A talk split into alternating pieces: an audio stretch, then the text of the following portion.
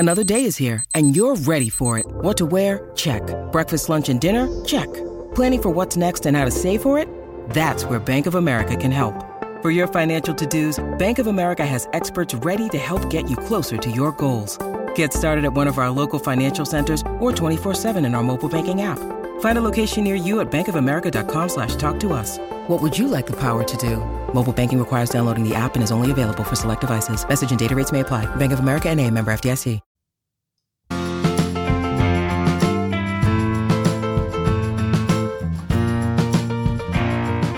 Welcome to Pharmacy to Dose, the Critical Care Podcast, a member of the Pharmacy Podcast Network and a proud partner with the ACCP Critical Care PRN.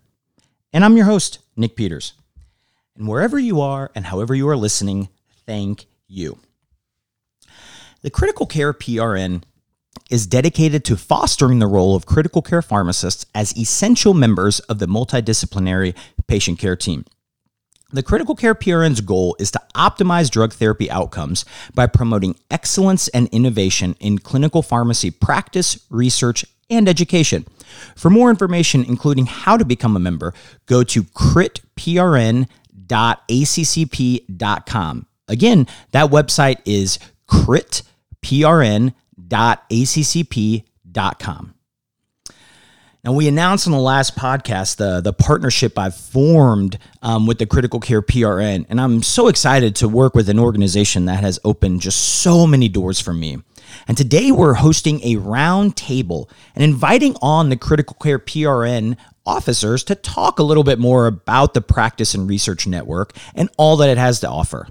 And the second part of this episode focuses on things we wish we knew during residency. So that should definitely be fun. Yes, at one point, these brilliant guests were also residents. So we're going to pass along some knowledge from things we've likely learned the hard way.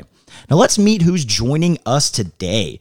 So Susan Smith is a clinical associate professor at the University of Georgia College of Pharmacy and the adjunct clinical assistant professor at the Augusta University UGA Medical Partnership. She practices in a medical surgical ICU at Piedmont Athens Regional, and she is currently the secretary-treasurer of the PRN. And the first ever guest on the pod, Mojda Hevener, returns. So Mojda is an associate professor and vice chair for clinical services at the University of Maryland School of Pharmacy. She practices as a MICU clinical pharmacy specialist at the University of Maryland Medical Center, and she is currently the chair-elect for the PRN. And then rounding out this tremendous trio is Leslie Hamilton. She's an associate professor of clinical pharmacy and a neurocritical care clinical pharmacist at the University of Tennessee Health Science Center and the University of Tennessee Medical Center. And Leslie is the current chair of the Critical Care PRN. Well, Susan, Mojda, Leslie, thank you so much for joining us today. I hope you all are doing great. Really appreciate you all carving out some time on the pod. How's everyone doing? Good. Thanks so much for having us. We're pretty excited to be on the pod. It's some of our first time. Do we have some first-timers here? Is that what I'm hearing? Oh, yes. Yeah. So we like to mix the OGs and some of the new and get a nice new flavor here. Like we were saying in the intro, I think this is going to be really great. I think this roundtable is going to be awesome. So to be honest, I feel like we got enough stuff. Let's kind of dive right in head first here. So Leslie, let's start with you for a second, because when we talked about in the intro, we really wanted to talk about the Critical Care PRN in the beginning and really talk about all the things it offers. It's done great things for all of us. So for our listeners who just may be less kind of familiar, Leslie, I guess kind of in blunt terms, what does the PRN do? What's the benefit for listeners who may not be a member right now? I think the best part, and what I think about with the PRN, is really networking and connecting with the other critical care pharmacists throughout the country and really throughout the world, because we have members from all over the place. So I'm Leslie Hamilton. Thank you for the introduction, Nick, and I'm the current chair, and I'll be the outgoing chair in October, and Mojda will be our new incoming chair. She's our chair-elect, and Susan is our current secretary-treasurer, and will very soon be our chair-elect behind Mojda. So ACCP has multiple PRNs. You can be part of anyone that you want to. And so the Critical Care PRN, talking about our official goals, was we really want to provide educational updates to our members and to pharmacists, really work on multi-center research opportunities, which I'll go into in a little bit because we have some new opportunities that are upcoming, and really be an exchange of information with critical care pharmacists through the listserv, through different types of events that we may have. And so that's kind of the basic gist of what the PRN is. And now this listserv, for those who may not be familiar, Leslie, what does this listserv do? Because to me, I honestly think that's one of like the biggest benefits of the PRN. Like, what is this listserv? Like, once you're a member, do you have like access to everything? That's such a great question. So the listserv, you can send out emails if you have a question. So for example, if you have a difficult clinical case and you want to get opinions of other critical care pharmacists from all over the place, you can send out that question. Or it may be a research survey that you want to do, or it may be that you're looking for people to participate in a new research project with you. Really kind of the sky's the limit. I think that's one of my favorite parts about the PRN is reading some of the commentary if there's a new drug that's on shortage and how your institution is dealing with that shortage. And it's nice because all the listserv is saved into a database, and so you can search it too if you have a question that might have been answered before. So by joining the PRN, you have automatic access to the listserv and can enjoy those benefits for your PRN membership. It's kind of amazing. You're going to ask a clinical question and you may have Bill Dager or Judy Jacoby just dropping knowledge bombs on you on the listserv. So it's unbelievable. And then, you know, you mentioned the archive. I think the best thing with that is those of us who have made like protocols or things, you know, rather than trying to reinvent the wheel, you're able to like search keywords and see if there's already some stuff out there for you to kind of, as like a starting point for you. So yeah, all great things of the PRN itself. Now let's kind of bring in the bigger group here. And Susan, we'll kind of start with you, but I'd like everyone to answer, you know, how did you all get involved with the PRN? What kind of sparked your interest? Because now you all are officers. So clearly like you are passionate about the PRN and what it's given to you all. So Susan, we'll start with you. How did you get involved in the first place? Yeah, so I joined the PRN actually as a P4 student about 8 years ago, and one of my faculty members had encouraged me to go to the ACCP annual meeting and present a poster there, so I decided to join the ACCP, and one of the nice benefits for students is that it offers free PRN membership and 2 PRNs with your ACCP membership, and I'd had a critical care rotation and was interested in it, so I decided to join the critical care PRN. And then when I attended the meeting, that same faculty member brought me to the PRN business meeting, and I got a chance to just kind of see what it was all about, see how it all works, see the networking and how well different critical care pharmacists just work together within the PRN. And it was really just going to that business meeting as a P4 student that sold me on the PRN and encouraged me to kind of get more involved in committees and now in this leadership position over the years. Let's shift the buck here to our current chair. Leslie, have you been involved ever since you were a student, or was your path a little bit different? It's fairly similar to Susan's, but I joined when I was actually a PGY1 resident, and I have to give credit to my where I did my PGY1 at Moses Cone in North Carolina. They paid for ACCP membership and also PRN membership for all their residents and encouraged us to go to and paid for us to go to the meeting, and they still do that.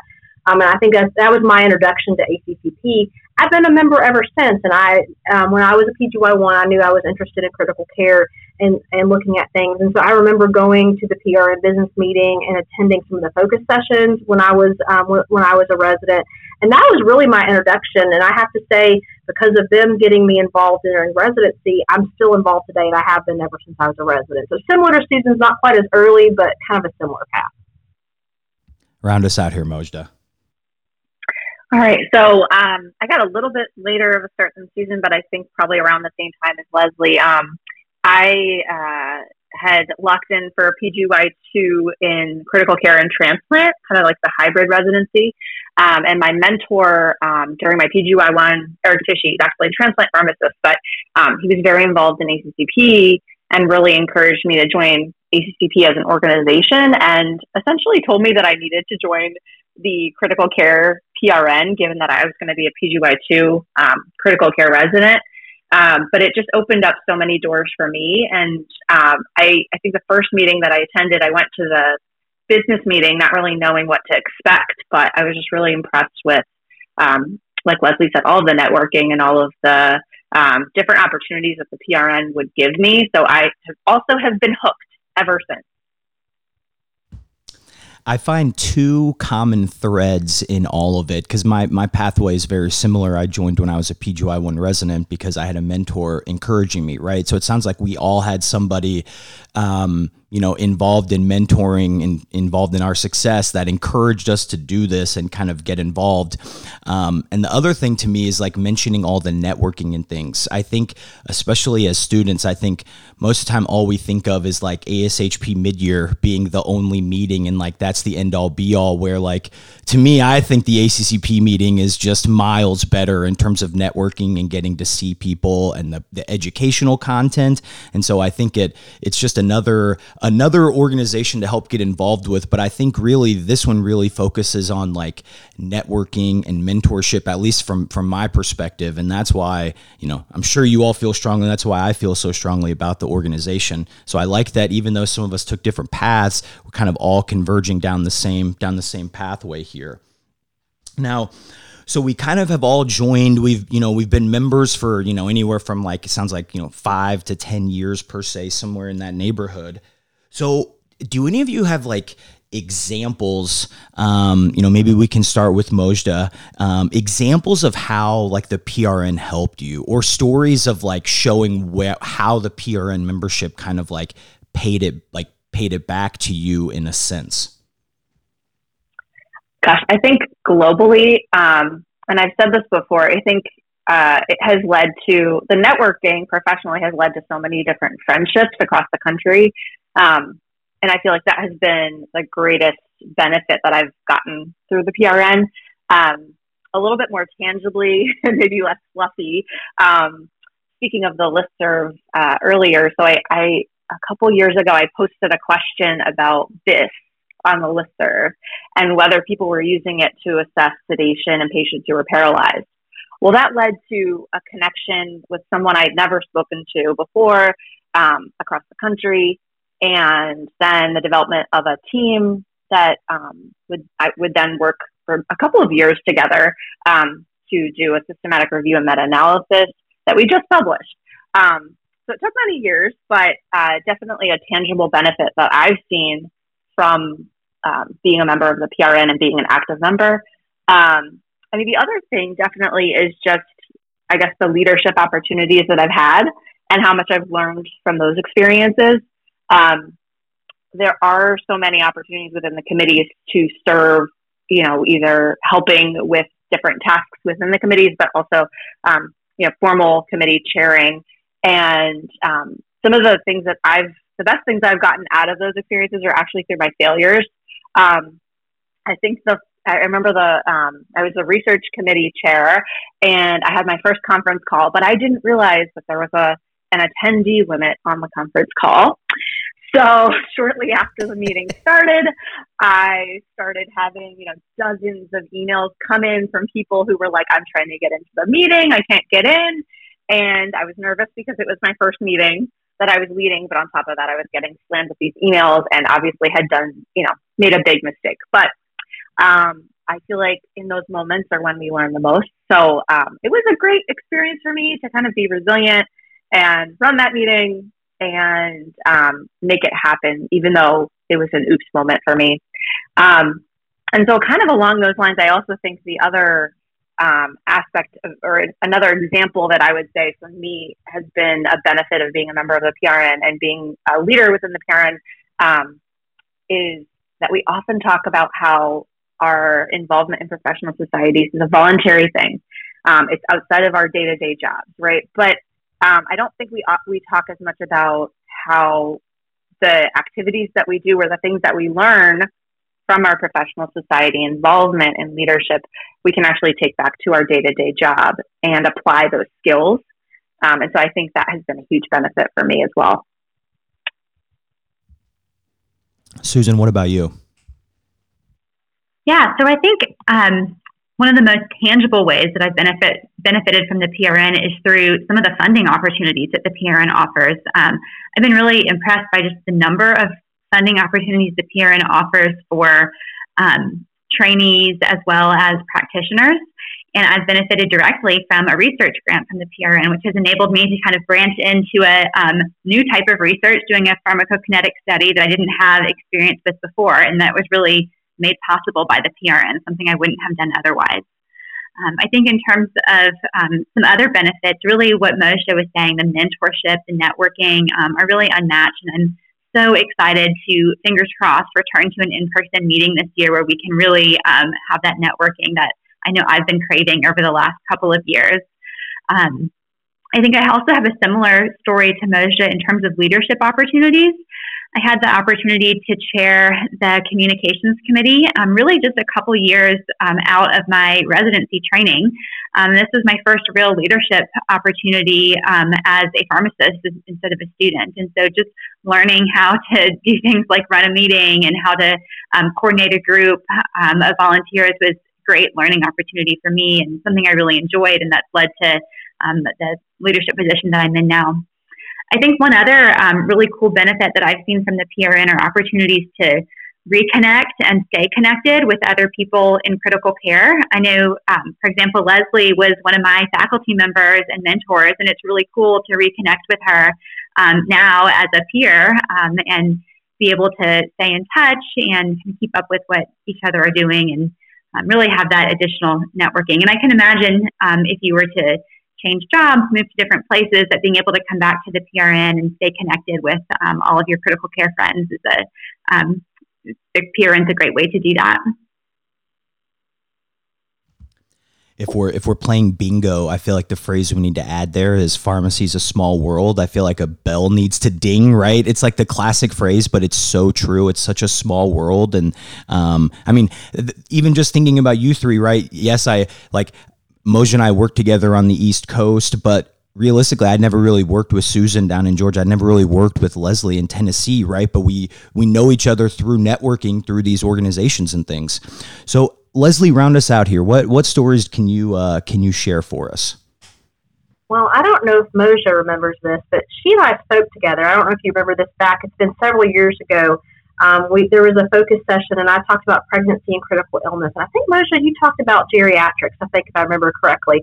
And I didn't really know her really at all. We just happened to be speaking in the same session. And I kind of knew who she was, but it's so funny since we've got to work together for the past few years. And I was thinking back recently, I was like, oh, yeah, we did do that talk together. I just didn't know her very well. So, yes, the networking, like Susan said, if she hadn't mentioned it, yeah, she was a student of mine, and I worked closely with her in a student organization. Something maybe that we haven't mentioned yet is Mojda talked about research, and so did Susan in terms of using the listserv for research. I used it for helping with the clinical protocol at my institution. We were moving, I'm a neuro ICU practitioner, and we were moving to peripheral administration of hypertonic saline. And we were having some pushback from our nursing policy-wise and in terms of administration. And so I asked for policies and input from over the listserv and got tons of them, maybe 15 or 20 that I was able to collate. And in addition to literature, I can be like, look, hey, this institution, here's their policies. And it really helped me convince our institution to change our policy about hypertonic saline administration peripherally. So that's something that it can help you if you're trying to change something at your own institution. What a great example, right? That sounds, I think the listeners are probably listening like, wow, they pushed back on giving peripheral hypertonic, but that was a big deal. Like in that same time frame. Same with peripheral pressors, right? If you mentioned doing that, I feel like people looked at you like you just tossed a baby in the hallway or something. So I just want to peel back for our younger listeners here that like that was at one time controversial in the pharmacy world, giving peripheral hypertonic here. Well. We've hit a lot on all of the awesome things that the PRN has to offer, what it's done for us, kind of how long we've been members. But for the listeners who are like, okay, that's cool. Like, of course, the officers had great experiences, and of course you have, but like, what are some unique opportunities or experiences that the PRN is offering now that'll, you know, really give some benefits to these, to the listeners here about, you know, the PRN? I can kick us off with that. So, really excited. We have a number of critical care related activities and sessions going on at the upcoming annual meeting. So obviously we have our critical care PRN focus session, and that's actually Saturday, October 15th at 1:45 to 3:15 Pacific time. And I say the date and time because I want to make sure that everybody gets flights. Late Friday night at the latest, maybe Saturday morning at the latest. Make sure that you're there in time. I think it's going to be a great talk. So the theme is Back to the Future of Critical Care Pharmacotherapy. And I know that I will be watching Back to the Future again before this session happens. But you'll see that theme across the talks in the program. We have Andrea Sikora, who's going to be talking about critical care pharmacy practice models of the future, which, you know, she's done a lot of work with that in recent years. Melissa Thompson-Basson is going to be giving a talk called Great Scott, Is There a Role for Therapeutic Drug Monitoring in Patients Receiving Extracorporeal Therapies? And then finally, Todd Brothers is going to be speaking about the future is now, digital health and artificial intelligence in the ICU. So a lot of forward-thinking themes here. We're going to keep it very exciting with that Back to the Future theme. So really hope that you guys can attend that. And then, of course, we'll also have our business meeting for the PRN, which is scheduled on Sunday, October 16th from 6:30 to 8:30 p.m. And I want to mention that that is open not only to current members, but also prospective members. So if you have any interest in potentially joining and kind of just want to scope things out and see what we do, think about getting involved, please feel free to join. And we'll be talking about the highlights of what our committees and our members have done over the last year and celebrating with awards. And we'll also have some time for drinks and appetizers and networking as well. And then I just want to give a final one plug as well for, it's not officially sponsored by the PRN, but I think, you know, we have some critical care PRN members who are chairing these sessions, the clinical reasoning series. There's one on for BCCCP being chaired by Melissa Thompson-Basson, and she's going to be taking a deep dive into some of the forgotten pathways and therapeutics for sepsis. Should be very interesting. And then there's also a session for BCPS chaired by Audrey Littlefield. And that's going to be sort of updates in atrial fibrillation management and anticoagulation in really controversial settings. So both are very relevant to our critical care members. I know many of our members are dual BCCCP, BCPS certified, so could be of interest to a lot of people. So I definitely urge people to attend both of those. The meetings, like the critical care, both the business meeting and then the focus session, like those are two of the best things for coming to the meeting. Like the networking you get when you're just in the room kind of catching up with people across the country. I honestly think it's one of the best parts of the meeting. And Mojda, those are some heavy hitters who are presenting. Like those are, you all got the cream of the crop. So that's going to be really good. And for the listeners, there's going to be, you know, I'll be at the meeting and there'll be some fun stuff involved, whether it's, some sort of meetup afterwards. There'll definitely be a conference correspondent episode with Anthony Hawkins, of course. But there'll be lots of recaps there. So hopefully, if Mojda's sell for the annual meeting didn't get you, hopefully maybe just seeing me might entice you. Although Mojda, I might have just taken a few people away from registering. So apologies in advance. So I like that you really hit on the clinical reasoning series as well. I think we have some vets here, myself included. If you're looking for a way to get recertification credits, it's a really easy way if you want to avoid doing those PSAPs. So Mojda hit on a lot of things. Leslie, is there anything to kind of round out, any other kind of unique things that we want to touch on? Yeah, we have some great initiatives coming up, and one of them is going to be launched during the annual meeting this year. And I'll second Mojda, because a lot of us haven't seen each other in person in a few years due to the pandemic. We're going all out for food and drink, so be excited for our business meetings. I think it should be a good time. But on Monday afternoon at the global conference in October, Paul Reynolds will be sending out some more information forthcoming to everyone. But the research committee is finally going to debut their multi-center research network, basically, committee that they are looking for people to come with proposals and to be interested in working with multi-centers to accomplish larger projects. We have some grant funding that will go along with that people can apply for, and so Paul will be working with the social media committee to get some more information about that out, and more info will be forthcoming. But I think that's going to be a great opportunity to be involved in multi-center research. Another new initiative we have going on this year, we have an even more active than it has been social media presence with the PRN. And a new initiative in the past several months has been a Twitter Journal Club. So if you are active on Twitter, then you can follow that. I think our next one is on August 10th. So you can watch out for that and see what's going on with the Twitter Journal Club. I do want to follow up as Susan did. Quickly, sorry, Leslie, quickly, just for those wondering, the Twitter handle of the Critical Care PRN, it is at ACCP Crit PRN. So just one more time, at ACCP Crit PRN. Sorry, Leslie, I just wanted to make sure people knew what they were looking for. Continue. Perfect. Thank you. I think you're a much more prolific Twitter user than I am. I appreciate that.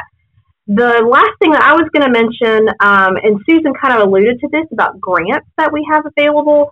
So the Merit and Fit programs, which are research-based programs, we sponsor a member of our PRN each year to attend that. We have travel awards for students and for residents. We also have various research awards, and as Susan mentioned, she was one of the recipients of one of those grants. So we get money from our members for our PRN membership dues, but we also want to give it back to you all in terms of grants and awards and that sort of stuff. And Susan, I was hoping you finish off by talking a little bit about the newsletter, since you were our communications chair for a while, if you wouldn't mind. Yeah, I'd be happy to. So the PRN has a biannual newsletter. So it comes out in August and January, February each year. And has a lot of great information. So it has updates on what all the committees in the PRN are doing. So it's great just to kind of hear more about what the PRN is doing and all their initiatives. There also are some clinical pearls, some research pearls, sometimes a precepting pearl. We talk about guideline updates and summarize some of the new literature over the previous 6 months and much more as well. So there's really some great information there. We encourage you to check it out. The upcoming newsletter will also have some highlights of the sessions that might be of most interest to Critical Care PRN members at the annual meeting. So definitely encourage you to look at the newsletter when that comes out in a few weeks. I mean, the newsletter is fantastic. The social media committee, not only are they doing the journal clubs now, but they have like the journal watch and things. So for us, all, the audio listeners, right, we have the literature review series here, but the PRN they have monthly themes, and they'll release they'll tweet new articles with PRN members featured. So again, just all ways to try to make your life a little bit easier in the world of critical care and pharmacy. So wow, I mean, those are really, really awesome things.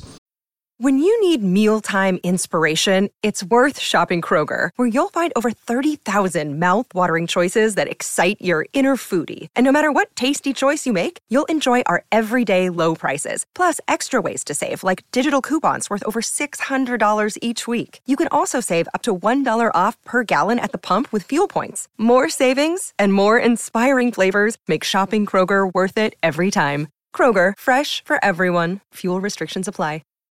This episode is brought to you by Shopify. Whether you're selling a little or a lot, Shopify helps you do your thing, however you cha-ching. From the launch your online shop stage all the way to the we just hit 1 million orders stage. No matter what stage you're in, Shopify's there to help you grow. Sign up for a $1 per month trial period at shopify.com/special offer, all lowercase.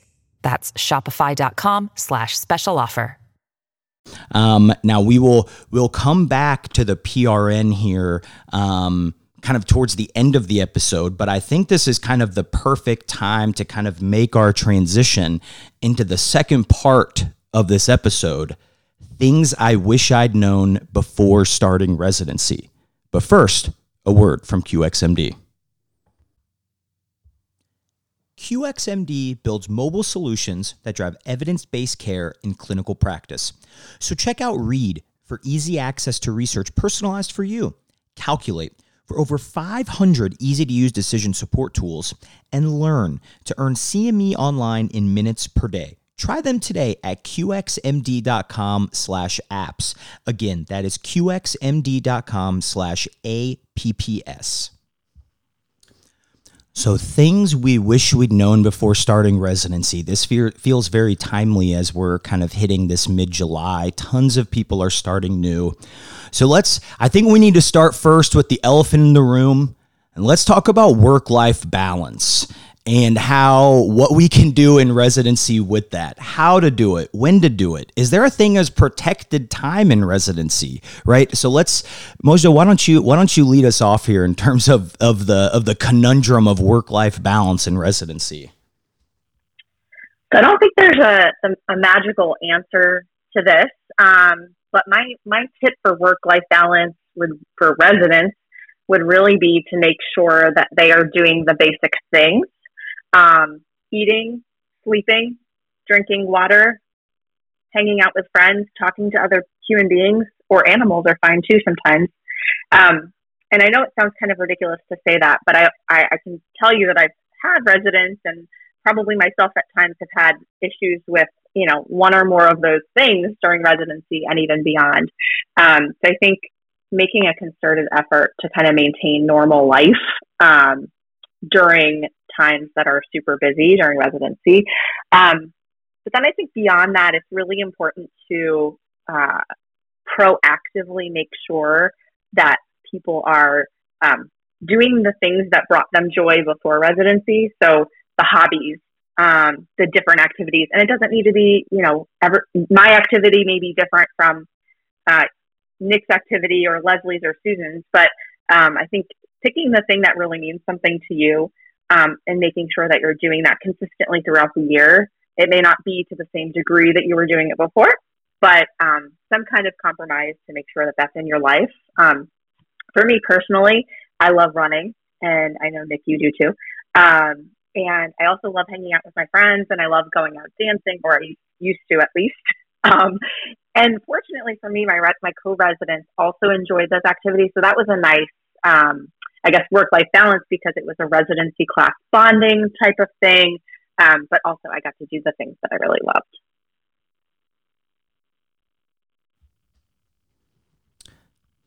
Susan, do you have any words of wisdom for us? Yeah. So I have a bit of a story here. So I very clearly remember one of my PGY2 residency interviews. And I was asked during that interview about what my philosophy was on work-life balance. And my answer was, I don't believe in it, at least during residency. And let me just tell you, that was 100% the wrong answer. So I had the mindset in residency that this was just a finite period, and I was going to work, and that was going to be my only focus, and life could wait until after I finished residency. But that mindset really sets you up to become burned out and not to really get out of the residency what you should get out of it. So I encourage you to not do what I did during residency. And I will say that life has a way of sneaking up. And sometimes, you have to have some balance there, which happened to me during residency, and things happen and you have to make some time for life. But I encourage you to, just schedule time for yourself, like exactly what Mojda was saying. If there's something that brings you joy and makes you happy, make sure you don't lose that during your residency years, and be intentional with scheduling some time for that. Leslie, round us out here. One thing I will say, and I even encourage our current residents that I work with at my institution, leave your office. Like, don't just stay in the office and stay there late at night. Even if you still have some work to do, you can, like, go home, get some dinner. You have to eat, like Mojda said, and then you can finish it up at home, because we have, residents sometimes, they're not leaving till late in the office, so go home.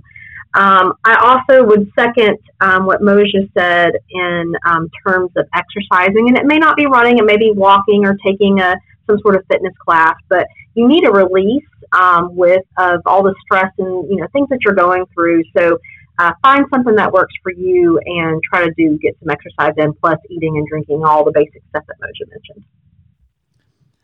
And this is coming from at least I can speak for myself. Work-life balance is something that I work on every single day. It's always one of my personal goals when we have like our annual reviews. I think I see there's a lot of head shaking on the call here, so I think it's something that all of us agree with.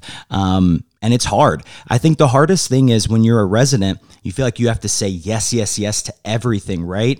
But then what I think that sets you up for is you do, 1 or 2 years of that, and then you're a normal practicing pharmacist and you're like, wow, like, oh, like I should have more to do. So you kind of overload yourself, and I think it creates this kind of burnout cycle. And so, yeah, are you going to be able to do 90 minutes of Orange Theory every day? I mean, probably not realistically, right? But can you work out for 30 minutes or even 20 minutes or something like that and still keep that kind of fire? I think those are all really good words of advice that I'm sure more than just residents could listen and take note of here.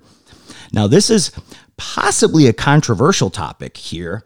Is there anything that you all would have done differently during residency? We'll kind of flip our order here. And Leslie, let's start with you. Depending on our residents or students who may be listening who are interested in residency, depending on the institution, you may have a month that you have set aside for research. And I did not take the best advantage of my research month when I was a resident. And because you're so excited to have a little bit of a break, all your co-residents are in the office, you might be applying for PGY2s, whatever else you're doing. But that month is set aside for you to work on your research. So being diligent, getting your research done if you do have that protected time, and not wasting it would be the one thing that I wish I'd probably done a little differently in residency. Susan, what about you? Well, I've been learning from this call, and I should have taken Leslie's advice and left the office. I did spend a lot of time in my office, but really, I struggle to come up with an answer for what I wish I had done differently. As you can tell from my work-life balance, I was all in with residency. I loved it. I bet if my husband hadn't felt very strongly otherwise, I probably would have thought about doing another PGY2 in a different area. I loved it. And not to say you didn't if you would have done something differently, but I felt like, I really tried to make the most out of the experience and take on any extra learning opportunities that I could, which you have to be careful about, like we've kind of mentioned. But I think, learning from that and maybe thinking about which of those opportunities would have the biggest benefit for you might have been something I could have had a little bit more intentionality thinking through. Yeah, it's kind of the scenario there where, it's not saying no to everything, but if you get 3 offers, maybe choosing the one that's most important or that you're most interested in, or maybe 2, right? Maybe just not saying yes to all 3 of them when you're a resident. Because the funny thing is now, in July and August, everything seems so far away. You're just going to say yes to everything, right? And then suddenly November, December, January hits, and it's like, uh-oh, everything's coming due all at once. Exactly. Now, a question, and this is something that I try to talk to like students and residents that I work with is, what are things that we can do in residency to help us after residency? So the 2 examples that I always think of for myself. So I had a mentor, Dane Schultz. He was an internal med pharmacist, and he had this I thought it was the most massive zip drive of all time, of all these different articles. They were all ordered and categorized. And I was like, that's amazing. And then I went to my folder, and it was just the downloaded file names moved to one big article folder list. And so the one thing that I would say is if you're looking at articles, save them, create some sort of naming system for you. So that way, when you inevitably get questions on that one article that you're referencing, you can easily go back and look at it. The other thing that at least helped me was when you do your topic discussions, Type them out so you can save them and you can reuse them. Work smarter, not harder there. So did any of you all kind of have any ideas as to things that the residents could do to kind of help them succeed after residency? I guess I can start. Mine is technologically related.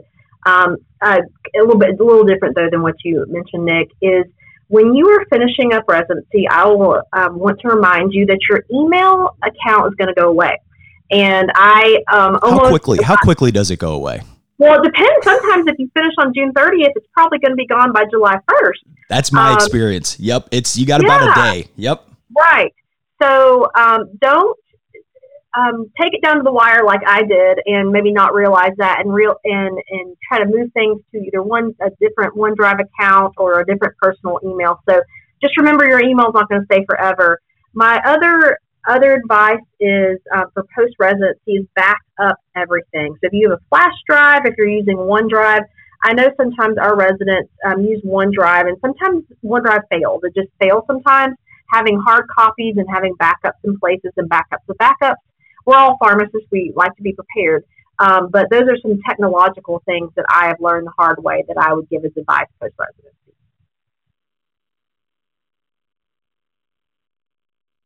So I will tag on to that because I think my advice kind of is related. So back when I did my residency, and I think when Leslie did hers too, and probably Susan, I would printed everything out. So I didn't really save everything electronically. And a lot of like the protocols and guidelines and monographs and papers and things that I had like printed or worked on was all in like a box when I left residency, which then sat in my garage in my house, gathering dust for many years until it flooded.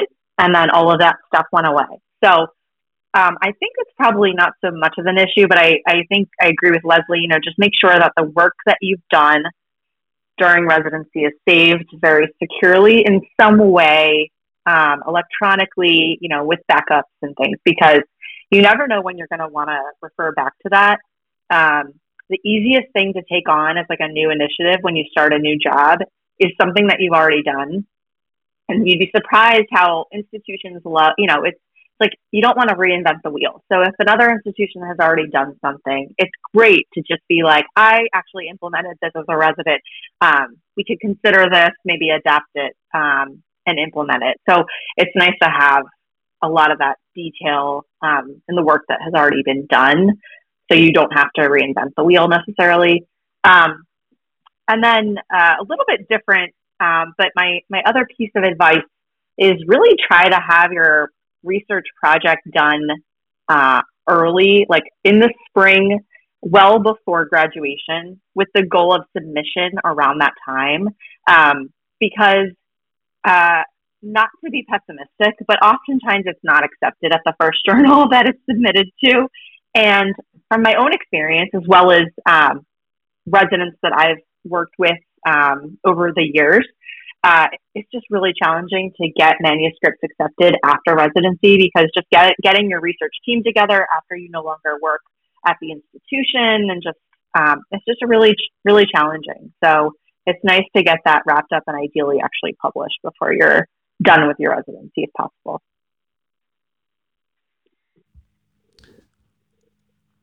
So I can definitely relate to some of these ideas. I had these very beautifully organized hanging file folders of all of my articles that I had read throughout the year and wanted to reference in the future. And they have been looked at approximately 0 times since residency because they are in hanging file folders and not saved as PDFs like Nick suggested. So I definitely would support that recommendation.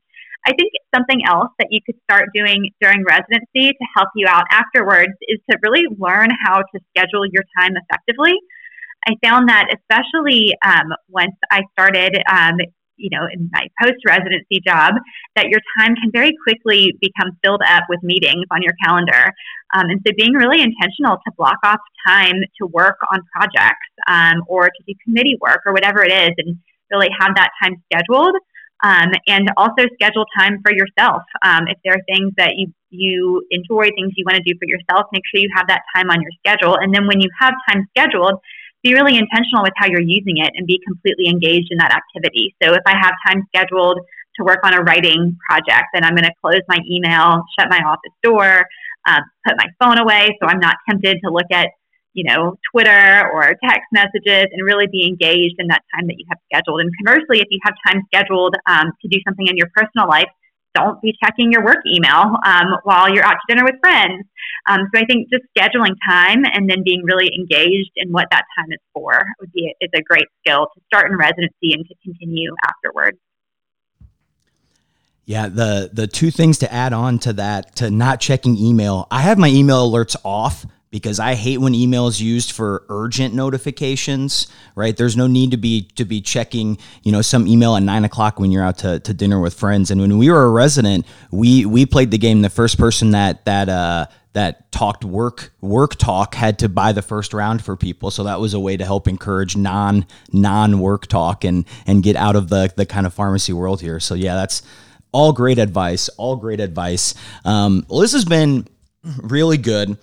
Let's kind of wrap up here and let's give the listeners the sell. Why should they join the PRN? And then any other kind of parting words of wisdom that you all might have had. Mojda, let's go ahead and have you bat lead off here. So I got a little inspiration today during my Peloton biking boot camp that I did with Justin's. And she said, what's more important, the destination or the journey? It's actually the company.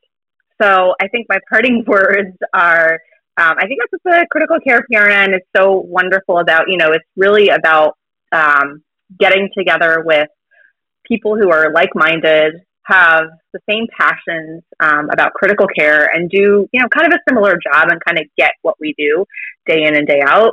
So it's great to have just that connection. And I love that the PRN brings that together. So anybody who's looking to make a personal connection, and that's professional and could be personal also, I think this is a great place to start. On a personal and lighthearted note of my parting words of wisdom, I would highly recommend against chopping really spicy peppers and then taking your contacts out. I also did that this morning. And so I know unrelated, but also very, very important to keep in mind for life in general. Hey, we need life tips here. We get all forms of tips here. So I love that. The real question is, what pepper was it? I don't even remember what it was called, but it was very, very small, very, very green, which I feel like both of those are bad because the smaller, the more concentrated, the spices more green, the are, more spicy. And the green. Yeah.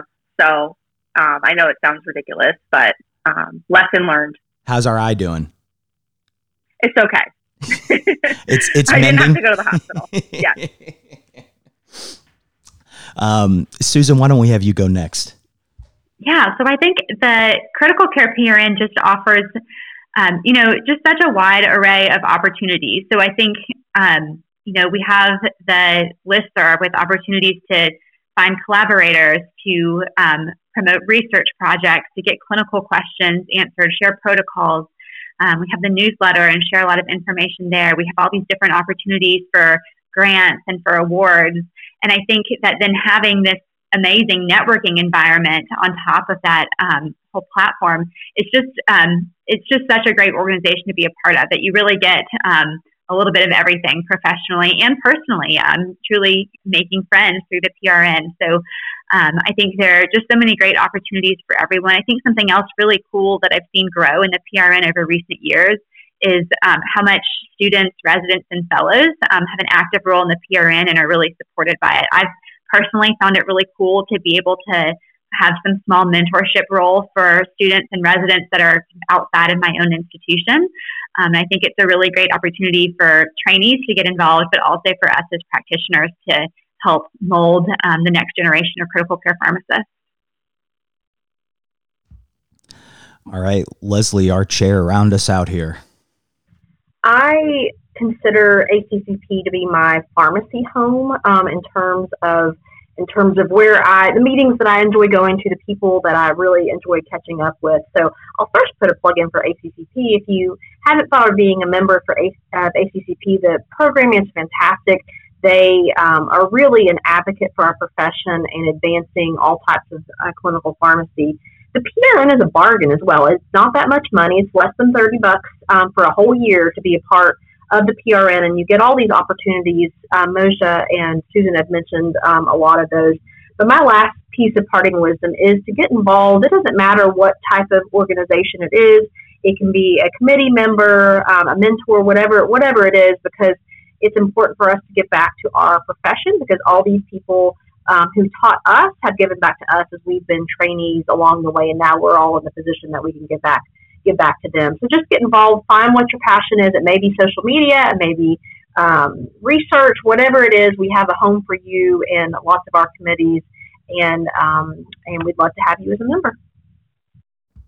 And of course, all are welcome, all pharmacists alike. But the big plug here is students, residents, and fellows. You all have a very big discount on joining ACCP. So if you are a student, resident, or fellow, now's the time to take advantage of these professional organizations before they start charging you the big bucks once you're a non-resident or fellow and kind of just a full practicing pharmacist here. So really good things. If you're looking to join the membership, you'll go to acccp.com/membership/join. Wow. Ladies, this was such a treat. I greatly appreciate all of you joining us. Now, for the listeners who may want to be getting in touch, so two of our officers are on Twitter here. So we have Susan at SE Smith PharmD and Mojda at Hevener PharmD. Now, Leslie is not, but remember the Critical Care PRN is. So if you tag them, I'm sure that they can find a way to reach out to Leslie and pass on whatever information that they have here. So I really, really appreciate all of you all joining us today. Thank you so much. And thanks for passing along all this incredible knowledge to all the listeners here.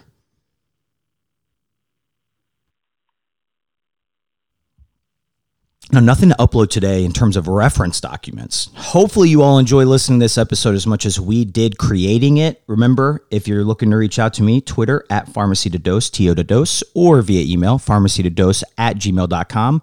And until next time, I'm Nick Peters, and this is Pharmacy to Dose, the Critical Care Podcast.